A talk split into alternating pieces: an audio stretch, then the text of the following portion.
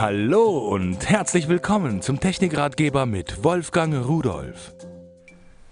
Hallo und herzlich willkommen. Nicht, dass Sie denken, ich würde Sie zum neuen Politmagazin begrüßen. Nein, Schwarz-Gelb hat hier eine ganz, ganz andere Bedeutung, als äh, sich manch einer das vorstellt.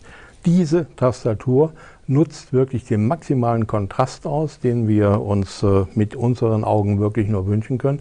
Selbst für jemanden, der nicht mehr so richtig gut sehen kann, ist das eine ideale Kombination. Ich habe das Problem auch und vor allen Dingen, wenn es dunkel wird, äh, oder wenn jemand ein bisschen grauen Star schon hat oder so etwas, dann hat man Probleme damit. Mit der Tastatur haben Sie eigentlich keine Probleme. Man braucht noch nicht mal eine beleuchtete Tastatur, sondern auch im schwachen Licht hat man in dieser Kombination einen sehr, sehr guten ja, Erkennungsgrad für die einzelnen Tasten. Also Tastatur, die per USB angeschlossen wird an den Rechner.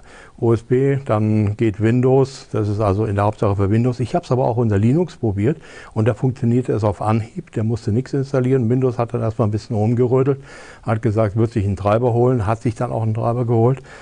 Ja, und dann habe ich noch etwas. So schön wie die Tastatur ist, aber sie scheint ein bisschen viel Strom zu brauchen. Denn äh, an zwei Rechnern habe ich es probiert, äh, da hat es nicht funktioniert, äh, weil äh, diese Leuchtdiode hier oben, hier von diesen Status-LEDs, die hat gar nicht geleuchtet. Die ging mal kurz an und war dann wieder aus. Und äh, da hatte ich schon so einen Verdacht. An einem Hub mit einer extra Stromversorgung hat es problemlos funktioniert. Und dann habe ich mal ein bisschen rumexperimentiert. Also an allen Rechnern funktioniert sie, wenn sie angeschlossen wird, bevor der Rechner eingeschaltet wird. Oft sagt man ja USB-Geräte erst später, weil der sonst so lange macht und rödelt und so. Bei der Tastatur ist es anders. Die sollten Sie vorher einstecken und dann geht es auch mit der schwarz-gelben. Also für jemanden, der nicht mehr ganz gut sehen kann, äh, ist das die ideale Tastatur, denn das Kontrastverhältnis ist einfach nur spitze.